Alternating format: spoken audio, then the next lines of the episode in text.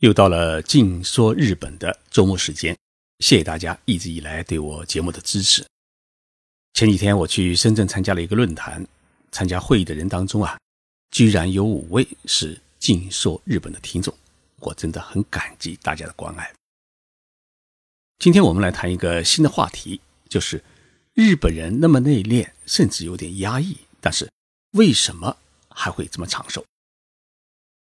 根据世界卫生组织二零一六年公布的最新数据，日本人的平均寿命是高达八十三点七岁，已经是连续二十年保持了世界第一。其中，女性的平均寿命为八十六点八岁，男性为八十点五岁，是双双刷新了世界纪录。相比较我们中国人的平均寿命啊，是几岁呢？平均是。七十四点八岁，其中呢，男性是七十二点三岁，女性是七十七点三岁，这就意味着日本人的平均寿命啊，比我们中国人长寿了将近十岁。日本人凭什么比我们中国人活得长寿呢？这其中的秘密啊，我带着大家呢一起去做一个探讨。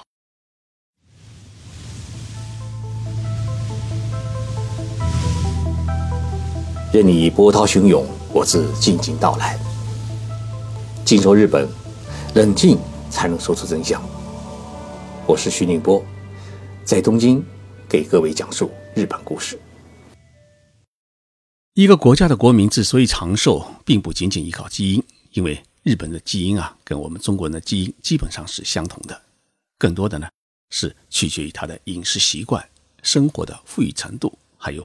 完备的社会保障机制以及良好的自然环境，我觉得日本的饮食结构是导致日本人健康长寿的关键。日本的饮食啊，有这么几个基本的原则：第一呢是少量多样，讲究是七分饱；第二呢是蔬菜、海鲜、肉类的均衡搭配；第三是味道讲究是清淡，是少油少盐。日本是一个岛国，四面环海，所以呢，导致它的食物啊，大多呢是海产品。海鲜是日本普通家庭的家常菜。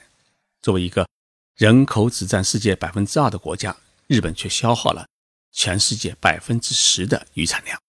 那么鱼中的 DHA 可以改善记忆力和认知功能，EPA 呢则可以降低血液当中的中性脂肪和坏的胆固醇，防止呢动脉硬化。还有。日本人喜欢吃海带，那么海带被日本人认为是长生不老的妙药，能够预防肥胖啊、心血管硬化、高血压、心脏病等等。所以，日本人认为多吃海产品自然是有利于健康。除了海产品之外啊，还有丰富的植物蛋白质的豆制品，也是日本人餐桌上是必不可少的东西。你走进日本的超市，可以发现啊。日本超市里面的豆制品，它的品种啊有几十种之多，其中像豆腐的品种就有十几种，还有十几种的纳豆。纳豆是一种发酵过的黄豆，虽然吃起来有种特别的味道，但是因为纳豆当中含有丰富的酶，所以可以排出体内部分的胆固醇，清洗血液，使异常的血压恢复正常。那么还有味增汤，也是属于豆制食品的一类。另一个呢，就是蔬菜。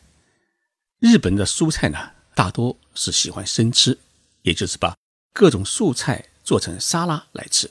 比如说啊，像萝卜啊、番茄啊、黄瓜啊、生菜啊、卷心菜啊、菠菜啊、洋葱等等，基本上呢都是属于生吃的食物。正因为日本饮食文化当中啊，他喜欢吃原汁原味的新鲜蔬菜，因此呢，日本的沙拉酱也是十分的丰富。各种材料调制而成的沙拉酱呢，是多的二十多种。你可以根据自己的嗜好和心情选择不同的沙拉酱。当然，还有一个很关键的因素是，日本的蔬菜是比较安全，一般是不会使用农药。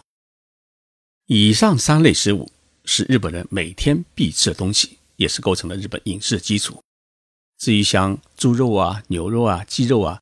虽然也是日常食品，但是呢，并非是日本人每餐必须的佳肴。所以我们去日本旅游的时候啊，吃日本的套餐，你会发现啊，主菜、配菜、水果、甜品是一应俱全，而且呢，装食物的那器皿都很小，每个器皿里面放的食物呢量也很少，既不会吃得过头，又营养比较均衡，保持一个基本吃饱吃好的水准。因为日本人认为啊，适当的饥饿感能够调节人体的生长机能，刺激人的长寿基因。日本人长寿的另外一个很重要的因素，是因为有完善的社会保障机制，包括先进的医疗和全民体检，以及养老保障和老人护理等机制。日本的社会保险制度呢，是包括三个部分，除了基本的国民健康保险和劳灾保险之外呢，还有一个是。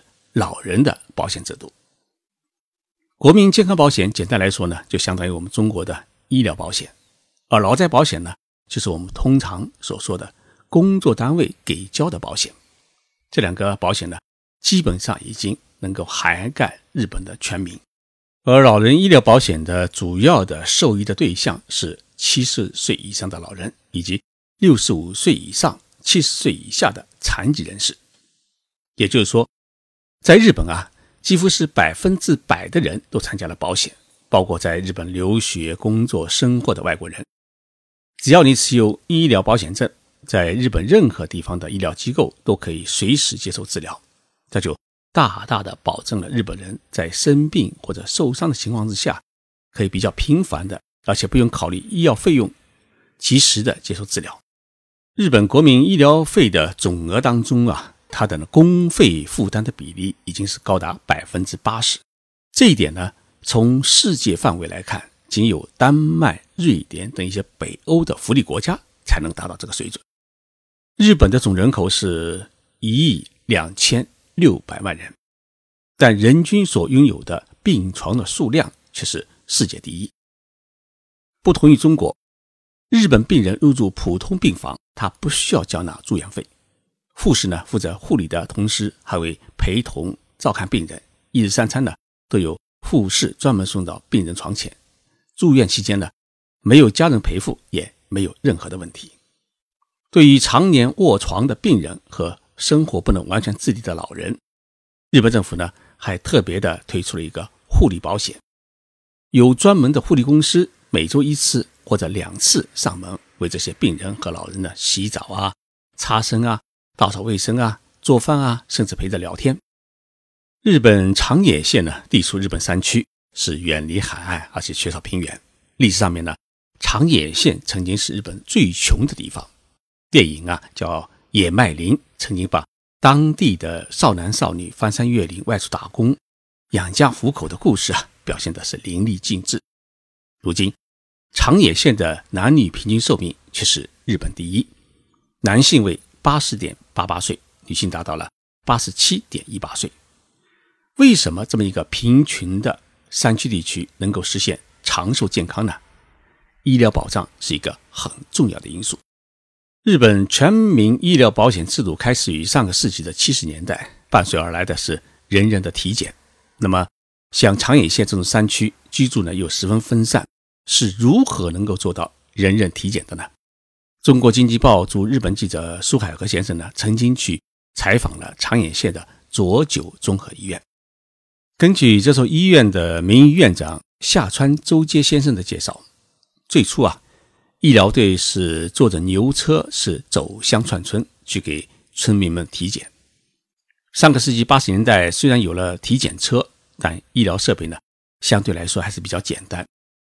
如今，医院已经专门建立了一个。体检科室，那么设备齐全的医疗队是每年出去巡检，巡检的次数呢达到了三百多次。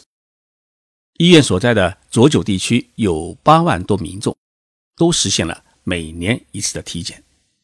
同时，医疗队还带去了医疗健康知识，针对当地体检中发现的高血压、心脑血管疾病等等问题呢，该医院还设立了。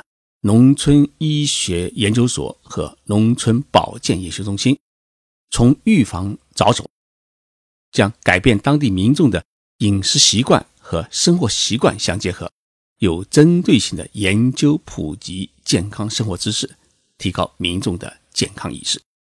日本的医疗水平一直是处于世界的前列。二零一五年，日本在世界卫生组织全球医疗水平评比当中呢是排名第一。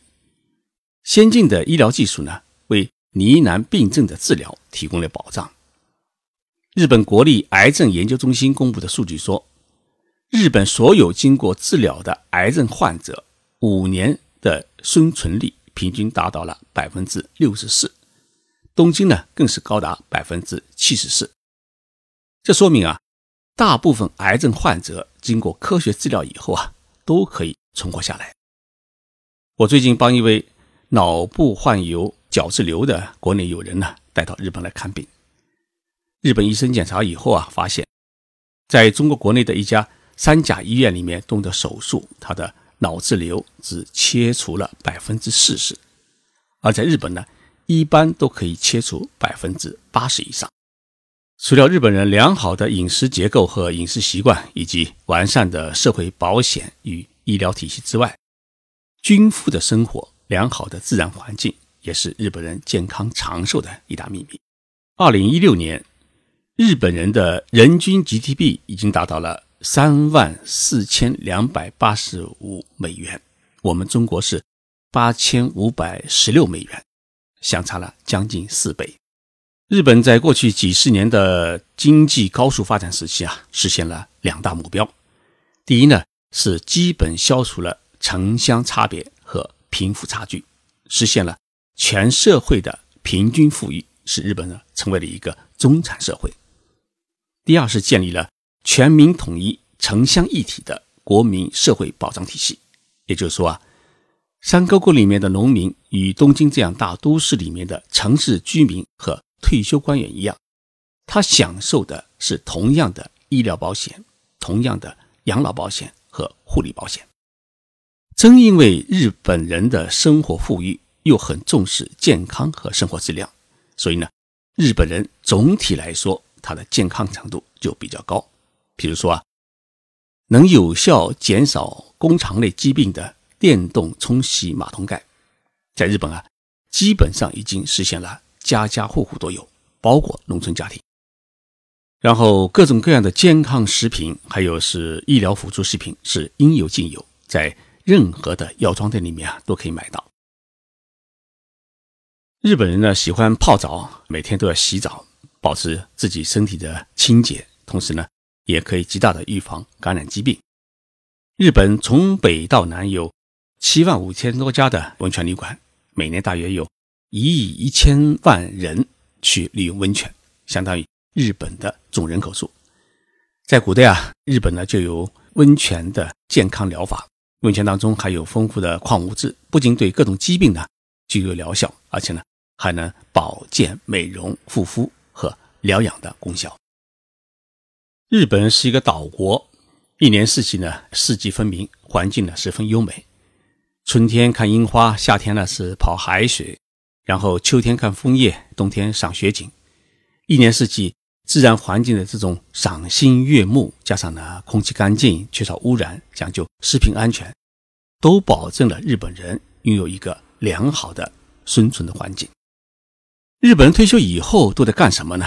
几乎没有人去打麻将，甚至很少有人去回家养孙子。大多数人呢是去参加劳动。日本厚生劳动省实施的一项调查数据显示呢，有百分之六十八的人在退休之后啊是重新参加劳动。这种劳动呢，包括去从事新的工作，或者呢回家去参加农业劳动。